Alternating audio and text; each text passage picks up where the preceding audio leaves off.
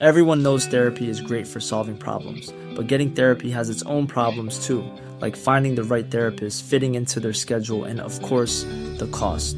Well, BetterHelp can solve those problems. It's totally online and built around your schedule. It's surprisingly affordable too.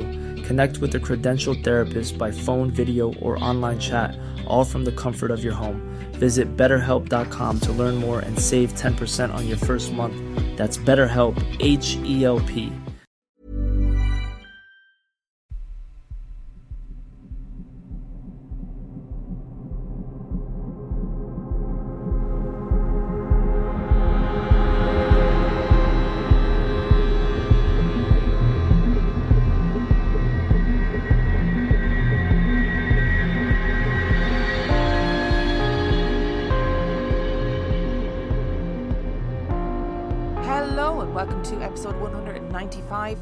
of Ghost Stories.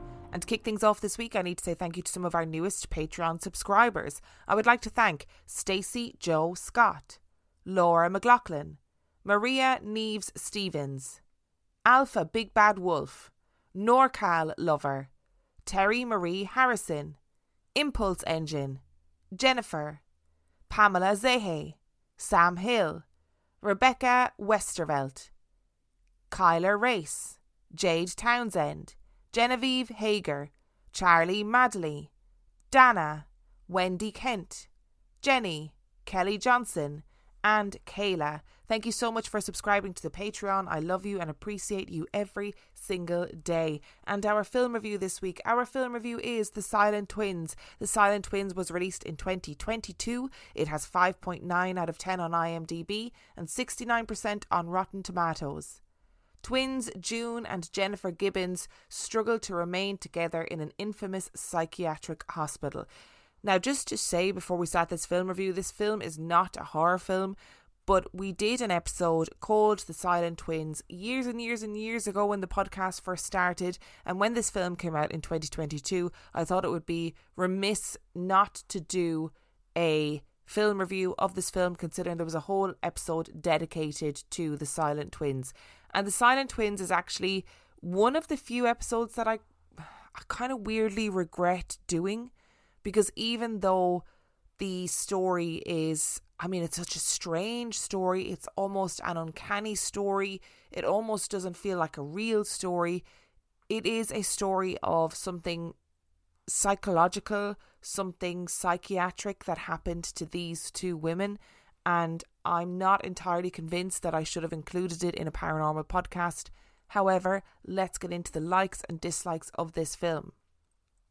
So, in my likes column, the first thing I wrote down was it's kind of exactly what I imagined them and their story to be like. So, if you're not totally familiar with the story of Jennifer and June Gibbons, so they were a set of identical twins that moved to Wales from Barbados in the 1960s with their family.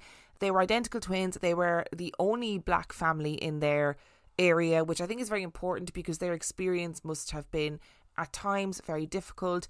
They didn't speak for a really long time and developed their own language to speak to each other, and they only spoke to each other for a really long time. There is a name for that when twins like invent their own language, and apparently it is quite common for twins to do that. They then um, would mimic each other's movements. They would only do what the other one would do. They were incredibly controlling of each other and became, as they got older, very violent towards each other. One tried to kill the other like numerous times or they tried to kill each other numerous times, they would end up going to Broadmoor, which was an infamous psychiatric hospital in England. They were sent to Broadmoor because they had been engaging in arson attacks and various other criminal activities. They were prolific writers, they wrote a lot, and um, basically they had come to this agreement that if one of the twins died, the other one would speak normally and live a normal life. And they kind of became convinced that the only way for them both to survive was for one of them to die, if that makes sense. And really bizarrely, Jennifer was the one who agreed that she she needed to die, and she did die. And it, it's never quite been established as to how she died. She died of a um, sudden inflammation in her heart and it's it's a very strange story. It's it's uh it's just so so bizarre and the film I feel like was exactly as I imagined the twins to be and sort of weirdly what I imagined their life to be like and it kind of surprised me how true to life the story seemed to be based on what I know of the twins and what is kind of publicly known of the twins. I like that it didn't turn them into a freak show. It didn't turn them into something to kind of laugh at or point at or be horrified by. It was very clear in the film that they were two women that were completely wrapped up in each other and that they were living in this toxic relationship. And the focus was on the complexity of their relationship and how strange and difficult and challenging and codependent their relationship was. And I thought that that was portrayed really well.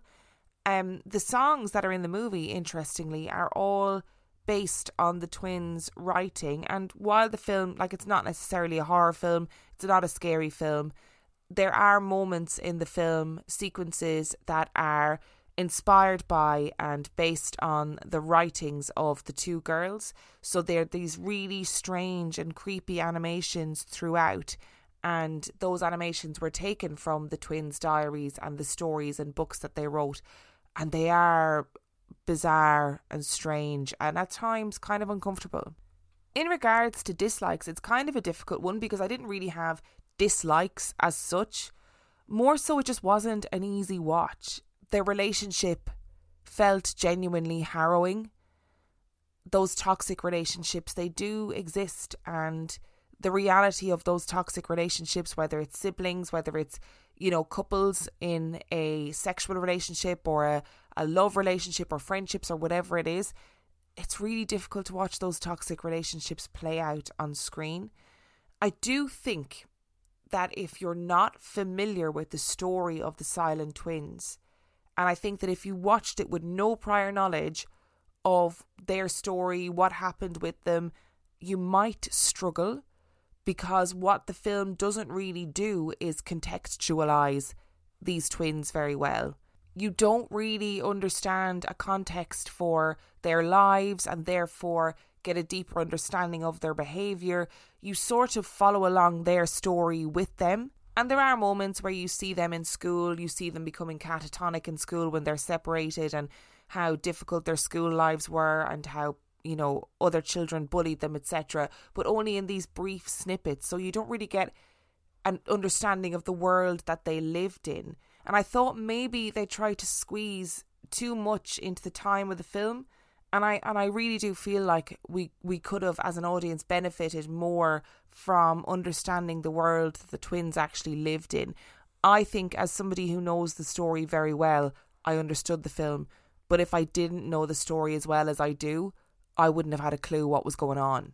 I think in their real lives, the twins decided that they were going to be writers and they loved writing and they wanted to be famous writers. But in order to do that, they needed to experience life and therefore they decide to start taking drugs. They decide to go and meet boys. They decide that they're going to have sexual relationships because they needed to have those real world experiences in order to become better writers that's kind of explored in the film, but not nearly enough. Like at one point in the film, all of a sudden the girls decide they're going to become writers, but there isn't that much of a reference to them writing before that, so it seems to come a little bit out of the blue. I think because it's such a complex psychological story that they probably struggled to find a way to fit the story in in a way that fit the 2 hour time frame for a film. But overall, I think if you know the story of the Silent Twins, it's worth a watch. I think if you don't know the story of the Silent Twins, it is worth researching Jennifer and June Gibbons beforehand so that you have a context for the actual film that you're watching. All in all, I thought about giving it four stars, but I think the lack of context is kind of important. So I'm going to give it three stars. So that's three stars for the Silent Twins. Hey, I'm Ryan Reynolds. At Mint Mobile, we like to do the opposite of what Big Wireless does. They charge you a lot, we charge you a little. So naturally, when they announced they'd be raising their prices due to inflation, we decided to deflate our prices due to not hating you. That's right. We're cutting the price of Mint Unlimited from $30 a month to just $15 a month. Give it a try at mintmobile.com slash switch. $45 upfront for three months plus taxes and fees. Promo rate for new customers for limited time. Unlimited more than 40 gigabytes per month. Slows. Full terms at mintmobile.com. When you're ready to pop the question, the last thing you want to do is second guess the ring. At Bluenile.com, you can design a one of a kind ring with the ease and convenience of shopping online. Choose your diamond and setting. When you find the one, you'll get it delivered right to your door. Go to Bluenile.com and use promo code LISTEN to get $50 off your purchase of $500 or more. That's code LISTEN at Bluenile.com for $50 off your purchase. Bluenile.com code LISTEN. Which brings us to our story this week. Now, lovely people who are listening to the podcast, I'm going to go into teacher mode for a second. If you are listening to this, and it is on or before Tuesday, the 16th of May 2023. I want you to have a think about any questions you might have about, about this story, any questions that you might want to be answered, and think about them while you're listening. It might even be helpful to write them down. The reason I say that is that today's story comes from a book called The Boy They Tried to Hide by Shane Dunphy. Now, this book was recommended to me by Adam and Dulce from the Weekly Creep podcast. And Shane is coming on the podcast next week. So I am recording an interview with him next week. And I said to him that I would quite like if people could submit their questions. So rather than have a debrief of the story afterwards, this week, I'm going to ask you to send me in your questions about the story to real life ghost stories podcast at gmail.com. If you are listening to this episode on Patreon, you can just drop your question in the comments on Patreon. And you will have until Tuesday, the 16th of May, to submit those questions either via email or in the comments on Patreon. So let's get into the story of the boy they tried to hide. One of the things that has always interested me about the story of the Silent Twins is that there were so many professionals involved with the twins' case. The story is not just hearsay passed down through the words of gossiping neighbours. No, these girls came into contact with teachers, police officers, medical professionals, social workers, and healthcare workers throughout their lives. So their story, even though it isn't paranormal, is a well documented tale that sometimes seems to defy logic and social norms. I often think that I would love to sit down with the professionals involved in cases like this and find out what they really thought about the case. I myself have sat in serious rooms with all sorts of professionals where someone in desperation has tentatively asked, But what if this child is possessed? when all other avenues seem to have been explored and exhausted, and the situation is no nearer being understood or fixed. When we can't logically understand the situation or the mechanisms of the human psyche, perhaps we are left with questions and answers that seem illogical. Shane Dunphy worked in social care, protecting our most vulnerable children. Social workers see the full spectrum of humanity, and often social workers will be the people that truly understand the depths of human desperation. But how many social workers have seen things or experienced things that have defied any explanation? In those rare moments where there is no natural explanation, is it logical to turn to the unnatural or even the supernatural? This is Shane's story. People tell me that you used to work with troubled kids. She wouldn't make eye contact with him, and Shane knew that there was a story bubbling below the surface waiting to burst out. Shane had stopped working as a social worker. It was a harrowing job, and while there were tiny pockets of victory that were rewarding, it was fundamentally hard work. He was now working in a school, teaching pupils with special educational needs and the woman sitting across from him, looking deeply uncomfortable, was a woman named Mrs. Finnegan. Her child, Angus, was in Shane's class, and he had met him for the first time today. He seemed fine enough. It was Shane's first time meeting him that day, as it was a new term and a new class, so he hadn't really had the time to dig below the surface of any of the pupils. They were still sizing each other up. It's not Angus, she said hurriedly. It's his brother, Gregory. Shane was living at the end of the world, a small village in the west of Ireland where the next stop was America. It was rural and remote and beautiful in its wildness. Mrs. Finnegan had begged him not to tell social services about what was happening for Gregory, and Shane was naturally primed for a story of something harrowing. But actually, what he heard, what she told him, seemed, on the surface at least, to be more straightforward. Gregory was eight years old and he kept sneaking out of the house. Shane expected her to say that Gregory was sneaking out to the village or to a friend's house, but no. He snuck out into the woods. He would go during the day and during the night. The Finnegan's house sat right on the edge of a dense woodland that stretched for miles, and Gregory would disappear from the house, silent as a shadow, and slip off into the woods for hours on end. Sometimes he would return of his own accord, and sometimes Mrs. Finnegan would have to venture out into the woods to get him. No matter what she did, he still managed to get out. She locked doors and windows and hid the keys in increasingly elaborate locations, and he would still find the keys every time and make his way out into the darkness. She would often go into his room in the middle of the night to find his bed empty and Gregory gone. He was always in the woods. Here's the thing with children who are running away there are generally two possible reasons they are running away from something or they are running away to something. There didn't seem to be anything at home that would warrant Gregory running away, and Mrs. Finnegan had no reason to believe that Gregory was meeting someone in the woods.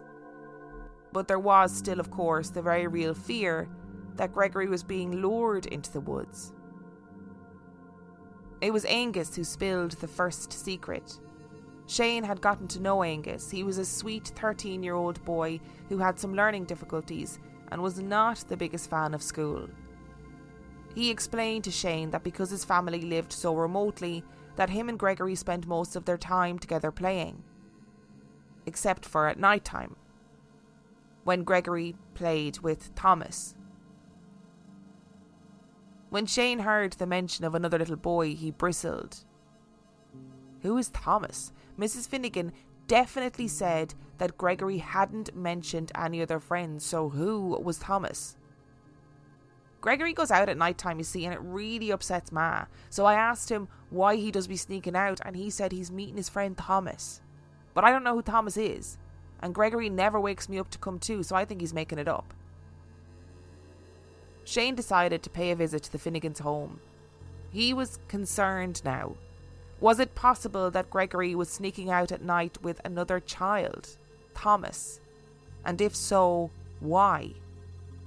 The Finnegans' cottage was tucked away in hills and woodlands, and it took some time to find it. But when Mrs. Finnegan opened the door, she invited Shane in warmly, although it was clear that she was worried. Her face was drawn, and she had dark circles under her eyes.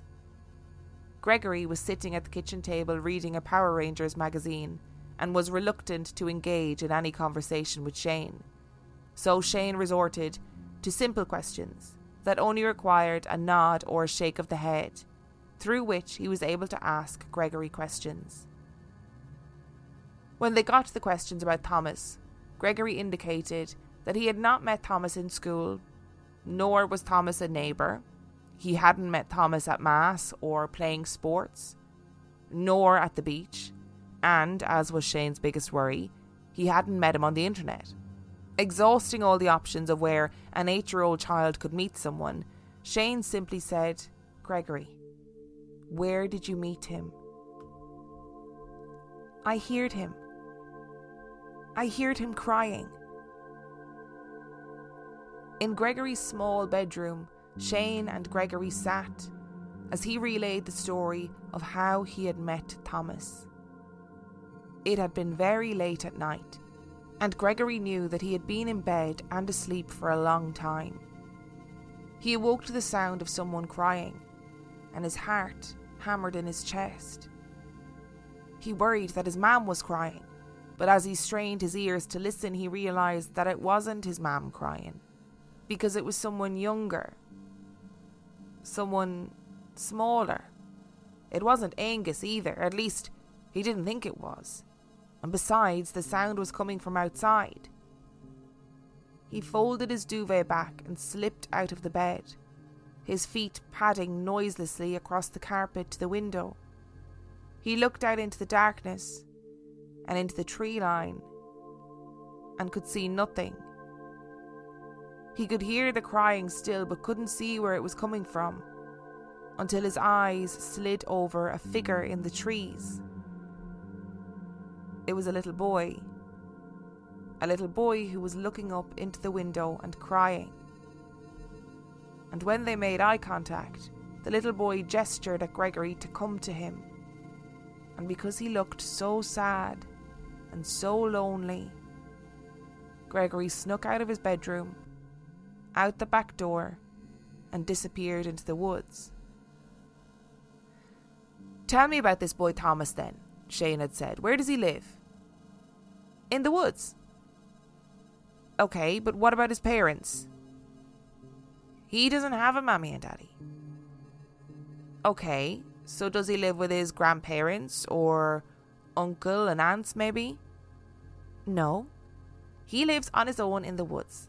He doesn't got no mom and dad and he doesn't live with anyone. He doesn't go to school and he wears really old clothes and I don't think he has any more clothes, and his hair is black, and he has a pale face, and he's just really lonely because it's just him in the woods. So now I'm his best friend. Shane was now confident that he understood what was happening with Gregory. Thomas was clearly an imaginary friend, and he told Mrs. Finnegan as much. He recommended to keep locking doors and windows and to ensure that there was a baby monitor in Gregory's room to get him involved in some clubs and sports, and most importantly, to remember that imaginary friends are common and that children grow out of them eventually. Two weeks later, Shane received a call from Sergeant Harry Doyle, who requested that he come to the Garda station. It was to do with Gregory Finnegan, and they needed to speak in person. Shit, Shane thought. He made his way to the station, terrified of what he was about to hear. Two nights previously, Mrs. Finnegan had checked in on Gregory and he was gone. She woke Angus and they checked the house and the woods and there was no sign of Gregory. Panicked, she phoned the guards, who also did a search of the woods and found nothing. No sign of Gregory. They searched until morning came and still nothing. Mrs. Finnegan was going out of her wits at this point terrified for her child, who she instinctively knew was out in those woods overnight. Eventually, they found Gregory perfectly fine and in a section of woods five miles from his house. When he was asked why he was out in the woods, Gregory said that he was playing hide and seek with Thomas. The guards searched and there was no sign of another child. The sergeant brought Gregory home and asked him to retrace what had happened. He said that Thomas had come and knocked on his window, but that he couldn't open the window, so he had managed to unlock the back door and go out that way. And then he went to the woods and played hide and seek with Thomas. The story was simple, and the sergeant believed Gregory. And as they walked around the house, the sergeant noticed something. There were footprints leading up to the ground below Gregory's window. Gregory's window was upstairs, but on the ground below, there were small footprints. They had crinkled grooves as though the maker were wearing trainers. Small trainers, child sized trainers. But as the sergeant looked at Gregory's feet, and the footprints that were in the ground beneath the window, he realised something. They weren't the same size. And at that moment, Shane inhaled sharply. Jesus Christ. Thomas is real. There were no records for a missing child that matched the description of Thomas, and social services confirmed that no child in the area that they were aware of matched that description. But either way, this child was out in the woods at night and needed to be found as soon as possible. Shane didn't know what to think, and actually, it wasn't his job to investigate. But he couldn't get Gregory and Thomas out of his mind. In the pub one evening, he consulted his friend George Taylor, a local school principal and someone who Shane deeply trusted. As George listened to the tale of Gregory and Thomas, he quietly sipped a pint and seemed to be trying to work it all out in his head.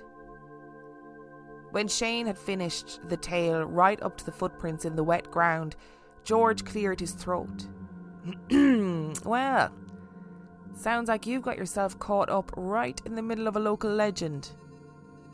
What are you talking about? What legend? asked Shane. And as the evening drew in around them and the shadows lengthened, George told him a story.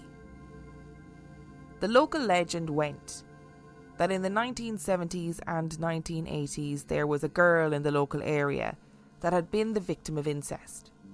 Her father had abused her for years and eventually she became pregnant with his child. He was afraid of retribution, so hid her away in a shack deep in the woods where he would deliver her packages of food and necessities every few days.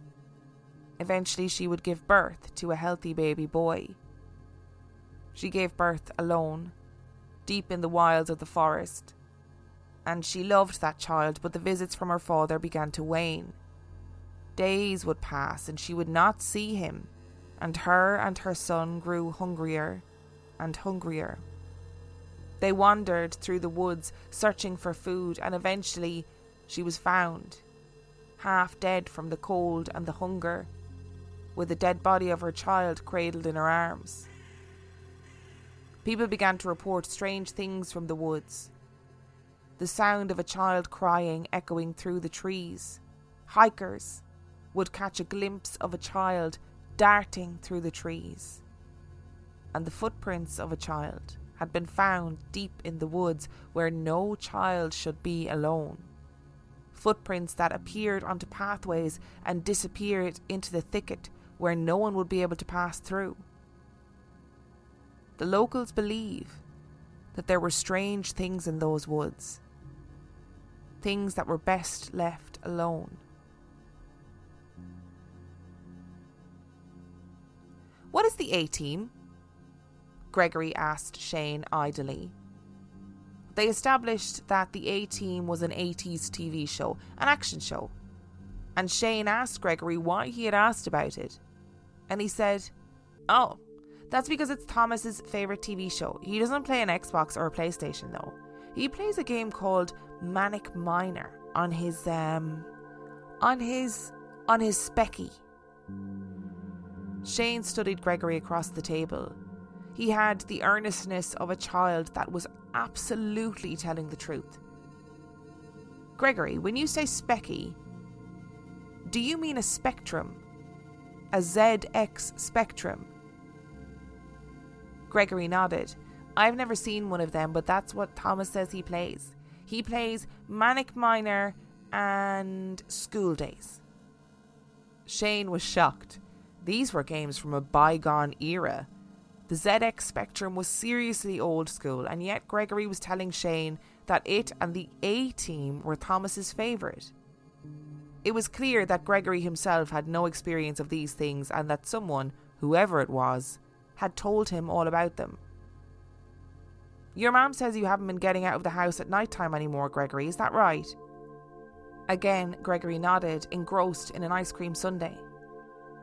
I can't get out anymore because my mammy put new locks on the door and I can't work the keys, but that's okay.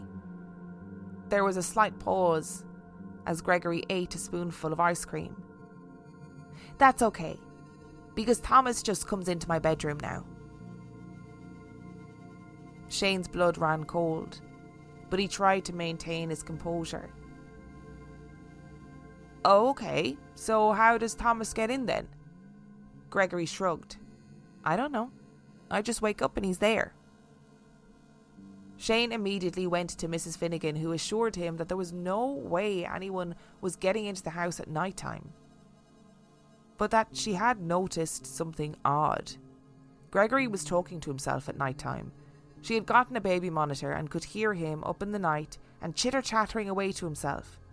But any time she checked on him, he was definitely alone and generally asleep.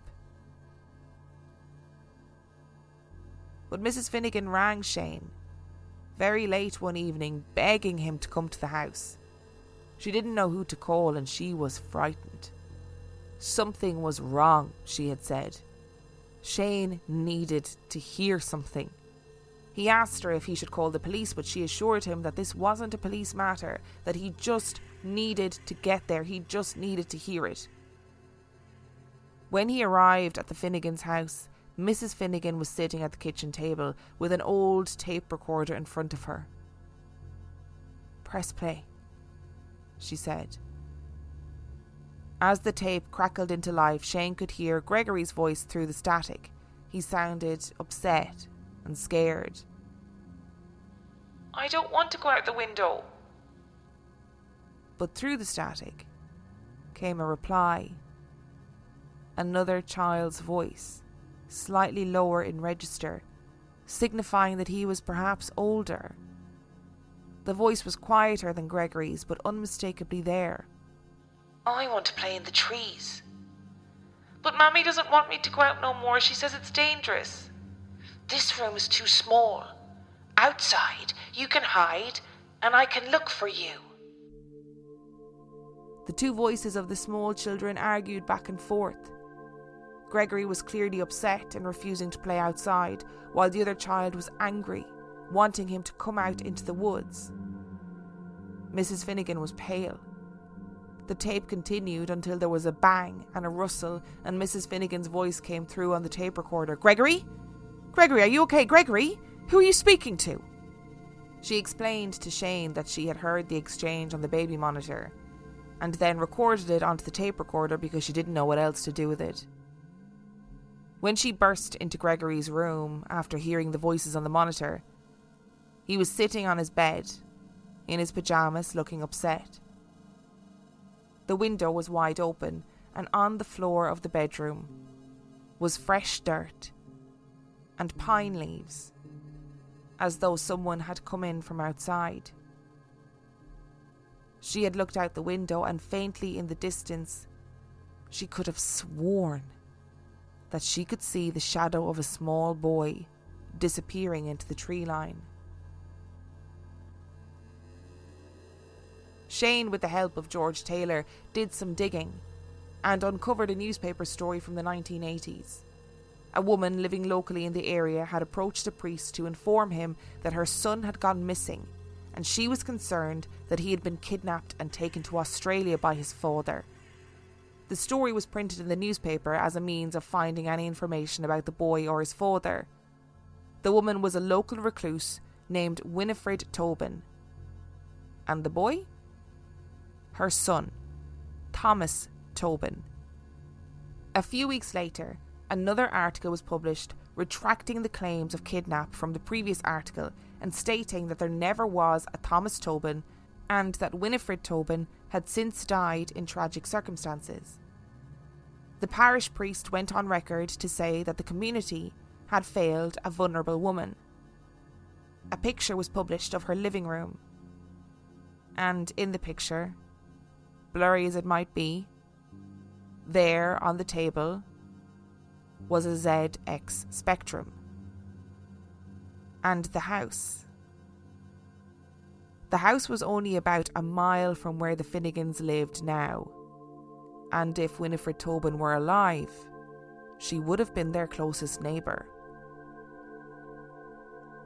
Father Senan Malone was still alive and was living locally in a nursing home. As he had been quoted in the newspaper articles, Shane went to visit him. And after Shane had told him the story of Gregory Finnegan and his imaginary friend Thomas, Father Malone stopped and thought for a while, while drawing on an ornate pipe. Are you trying to tell me that this child, Thomas, is some sort of ghost or changeling? No, father, I'm not. But I think this Thomas is somehow related to Winifred Tobin. Ah, said Father Malone. But that all depends on whether Winifred Tobin actually had a son. When I first met her, she told me she had a son and there was loud music coming from a bedroom in the house. She told me that her son was in there on his computer and she laughed about how he was stuck to it most days. I would visit her often, and though she would talk about Thomas, I never actually met him. Once, when we were sitting in the garden, she said, Oh, there's Thomas off to play in the woods. And I thought I saw the, a glimpse of a boy, just a glimpse disappearing into the trees. Another time I was leaving the house and I thought I heard a, a child's voice say goodbye, father, but I couldn't be sure. Winifred was clearly an unwell woman, and this was a time when we just didn't know as much about mental health. She had told me that she wanted to kill her son and herself. She told me that she believed her son was evil like his father. She had told me all about the child's father, that he was abusive and violent. One day I went to see her and she emerged from the woods, sort of unsteady, and she had blood on her dress and she told me she had fallen in the woods and cut herself on something. It was only a few days later that she came to me to say that the boy had been taken by his father. I was immediately concerned. And then she took her own life. I went to the guards and I, I told them everything but they didn't believe there was actually a child and they weren't really concerned. And then local people began to gossip and that there was a child and she had killed him and gone mad and killed herself.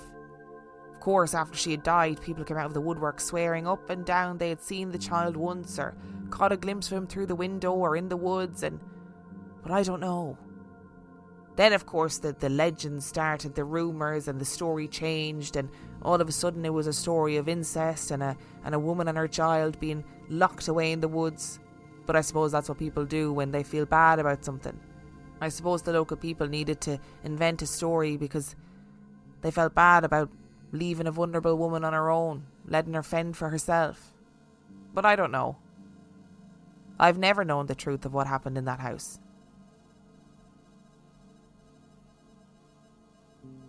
It was a rock through Gregory's window that was enough to solidify in Shane's mind that this was no ghost or changeling. Ghosts don't throw rocks, and he suspected there was a real child involved with this situation. Perhaps a relative of Winifred Tobin, perhaps a local child. Either way, a rock had been thrown through the window of Gregory's bedroom in the middle of the night. Angus, Gregory, and Mrs. Finnegan had all been asleep when it happened and the rock had categorically come from outside the house. Knowing now that it had to be someone very much living, Shane decided to sit in his car and do a stakeout of sorts to catch the intruder in the act and end this fiasco once and for all.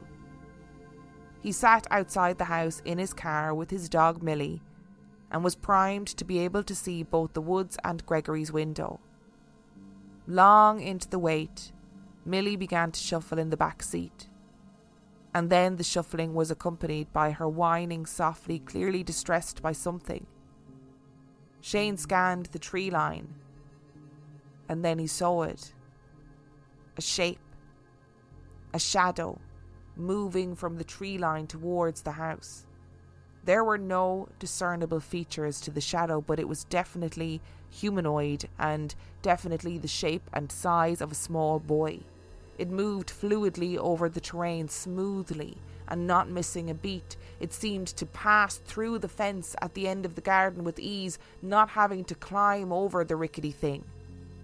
Shane blinked and rubbed his eyes to be sure that what he was seeing was there, and it was there. This black little shadow of a boy slipping silently through the garden. Millie continued to whine. The little boy seemed to stop at the house below Gregory's window and then, with seemingly no effort, he began to climb up the drain to the bedroom. Shane opened the car door and ran to the house. He ran until he reached the ground beneath Gregory's window and he shone his flashlight on the little boy climbing. Hey! he shouted. Hey, what are you doing? A little pale face was caught in the light as it turned around to look at him.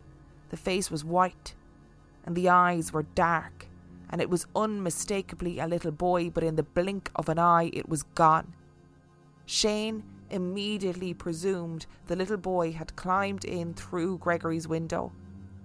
The glass panel was still missing after the rock incident, and Gregory had been sleeping in his mam's bed. Shane let himself into the house with the key that Mrs. Finnegan had given him, and in what seemed like two steps, he was up the stairs and in Gregory's bedroom. Gregory's empty bedroom that still had a board over the window where the pane was missing. Of course, the board was still there. Of course, the boy hadn't come into the room without moving it. Shane cursed his own stupidity. But if the boy hadn't come through the window, where had he gone?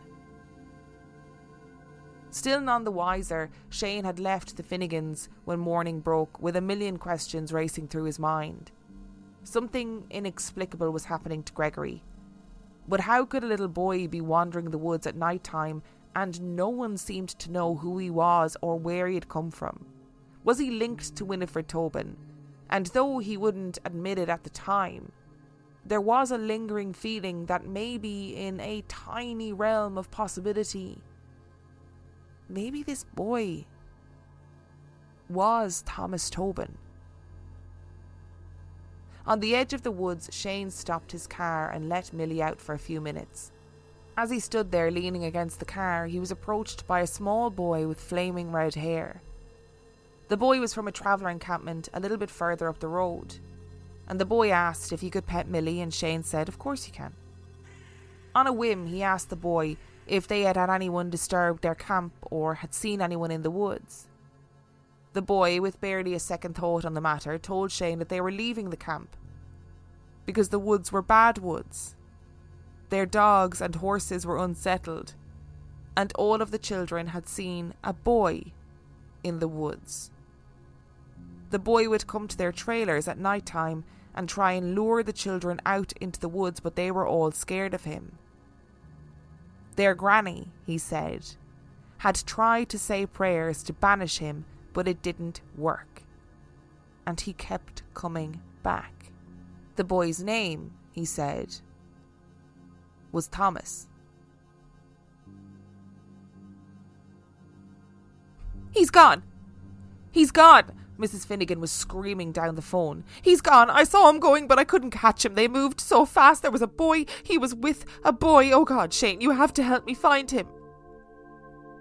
The phone call had come in the morning. Mrs. Finnegan had woken up to Gregory gone. Shane called his friend George Taylor and they headed out into the woods to find Gregory. They searched and searched, and at midday, they stumbled into a small clearing, and there, leaning against the wall of a ramshackle old hut, was Gregory, inexplicably asleep. Shane ran to him and shook him lightly. He opened his eyes and immediately asked, Where's Thomas? And then it began. The wailing, screaming sound of a child crying. It seemed to swell in the air around them and came from everywhere and nowhere all at once. It was loud and unnatural, and there was no way that a human child could make that sound, not that loudly, but it was somehow human. And then Shane saw him.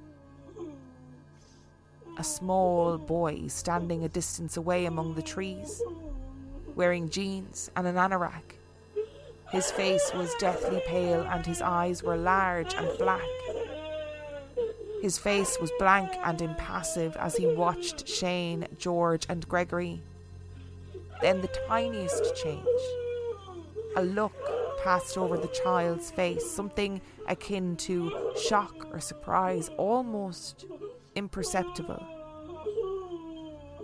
and as though an invisible rope had been tied around his waist, he lurched backwards into the woods, pulled into its depths, and in an instant he was gone. The crying stopped, and a thick, heavy silence replaced it. George and Shane would talk about what they had seen. They had both seen and heard the same things in those woods, but could never truly make sense of it. But they knew that they needed to do something. With the help of Father Malone and the Finnegan family, they returned to the woods, lit candles, and said prayers in order to attempt to guide the restless spirit of Thomas to a better place. After the prayers in the woods, Gregory was never visited by Thomas again. It is, of course, difficult to know why that happened. Maybe the prayers were enough to appease the restless spirit of Thomas. Or maybe all he wanted was attention. Maybe he just needed recognition. Maybe he just needed to be seen. I am sure that you, like me, have a million questions about this story. So, like I said, the story came from a book called The Boy They Tried to Hide by Shane Dunphy. And I reached out to Shane, and he has very graciously agreed to come on the podcast. And I'm going to record an interview with him on Wednesday. So, if you have a question for Shane, it needs to be sent in by Tuesday, the 16th of May 2023. So, if you're listening to this in the future, I'm sorry, it's too late. Tuesday the 16th, your questions need to be sent in to real life ghost stories podcast at gmail.com. And if you are on Patreon, just drop the question into the comments of this episode. And just to let you know, if you do decide to buy the book The Boy They Tried to Hide, um, so I bought it on the recommendation of Adam from Weekly Creep. And I actually texted him while I was reading it and I was like, listen, have I got the right book? Like, what's going on here? I'm reading a totally different story. The story is told within the context of three different stories about three different events in Shane's life. So there are two other stories that are about his time as a social worker, or at least incidents that occurred following his time as a social worker. And then obviously the story of Gregory as well is within it. So there's sort of three different stories within the one book. And I kind of got the ghost story bit and I was like stuck into it and I was reading, reading, reading and writing and kind of really diligently reading the book, writing the story, adding bits to it.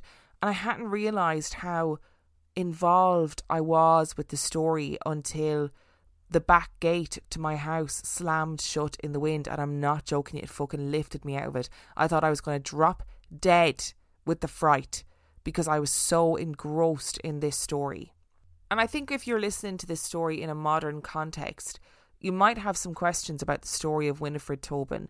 And as somebody who grew up in pretty rural Ireland, there are a lot of things about that story that ring true. So, first of all, the story, the original version of the story we get is this story about incest, this story about a woman who is kind of carted off into the woods by her father, who he has gotten her pregnant, this his own daughter, pretty horrific. It's the story of abuse. She's hidden away, and then the father abandons her and she dies.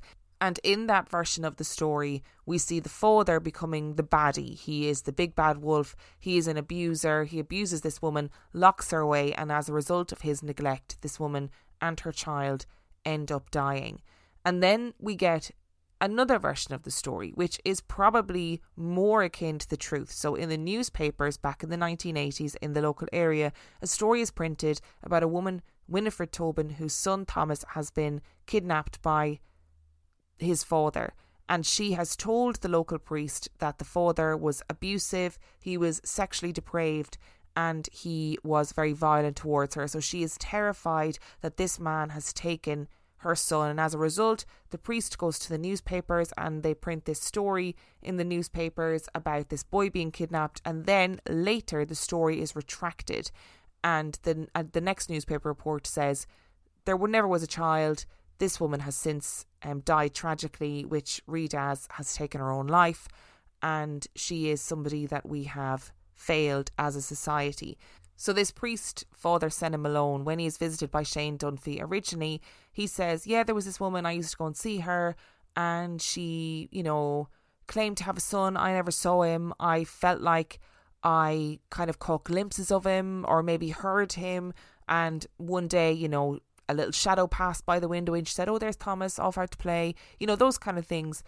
And he then comes to visit Shane again and he says, I actually wasn't entirely truthful this woman was very mentally unwell and she used to talk talk about her son Thomas.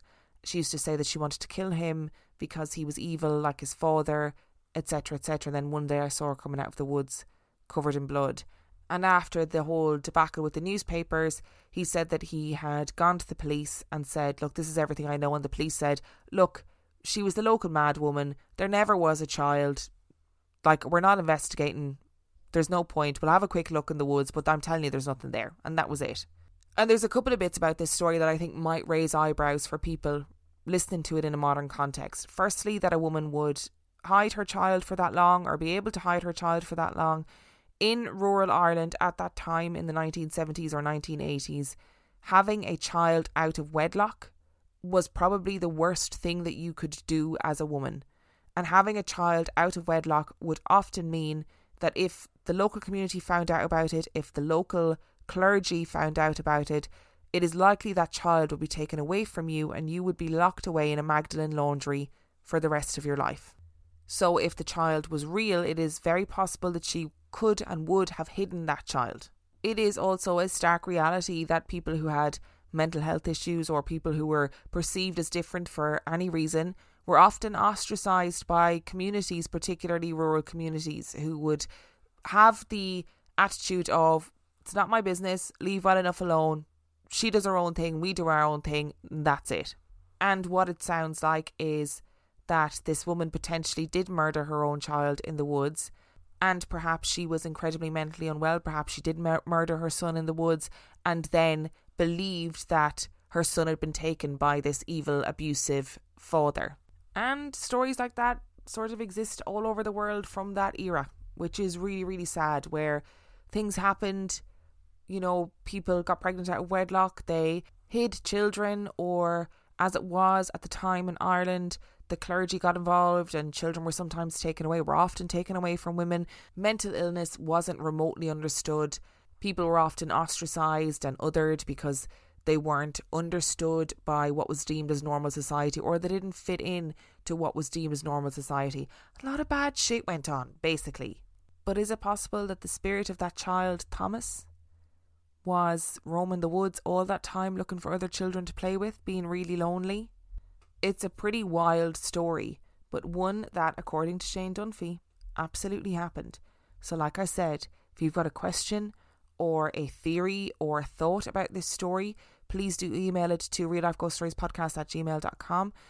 Obviously, a lot of questions might be similar, and it is very unlikely that I'll be able to get to every single question that is sent in. But if you have a question, do please send it in, and hopefully, that interview episode with Shane Dunphy will be out next week. Thank you so much for listening to today's episode. Remember, if you want to send in your story, you can do so by emailing it to real life ghost stories podcast at gmail.com. You can also check out the website real. And if you are desperate for some extra content, you can subscribe to Patreon. That is patreon.com forward slash real life ghost stories, where for $5 a month or $2 a month, you get access to heaps of extra content, as well as every single main and mini episode completely ad free. And on that note, I shall see you next time. Planning for your next trip? Elevate your travel style with Quince. Quince has all the jet setting essentials you'll want for your next getaway, like European linen, premium luggage options, buttery soft Italian leather bags, and so much more. And is all priced at 50 to 80% less than similar brands. Plus, Quince only works with factories that use safe and ethical manufacturing practices. Pack your bags with high-quality essentials you'll be wearing for vacations to come with Quince. Go to quince.com slash pack for free shipping and 365-day returns.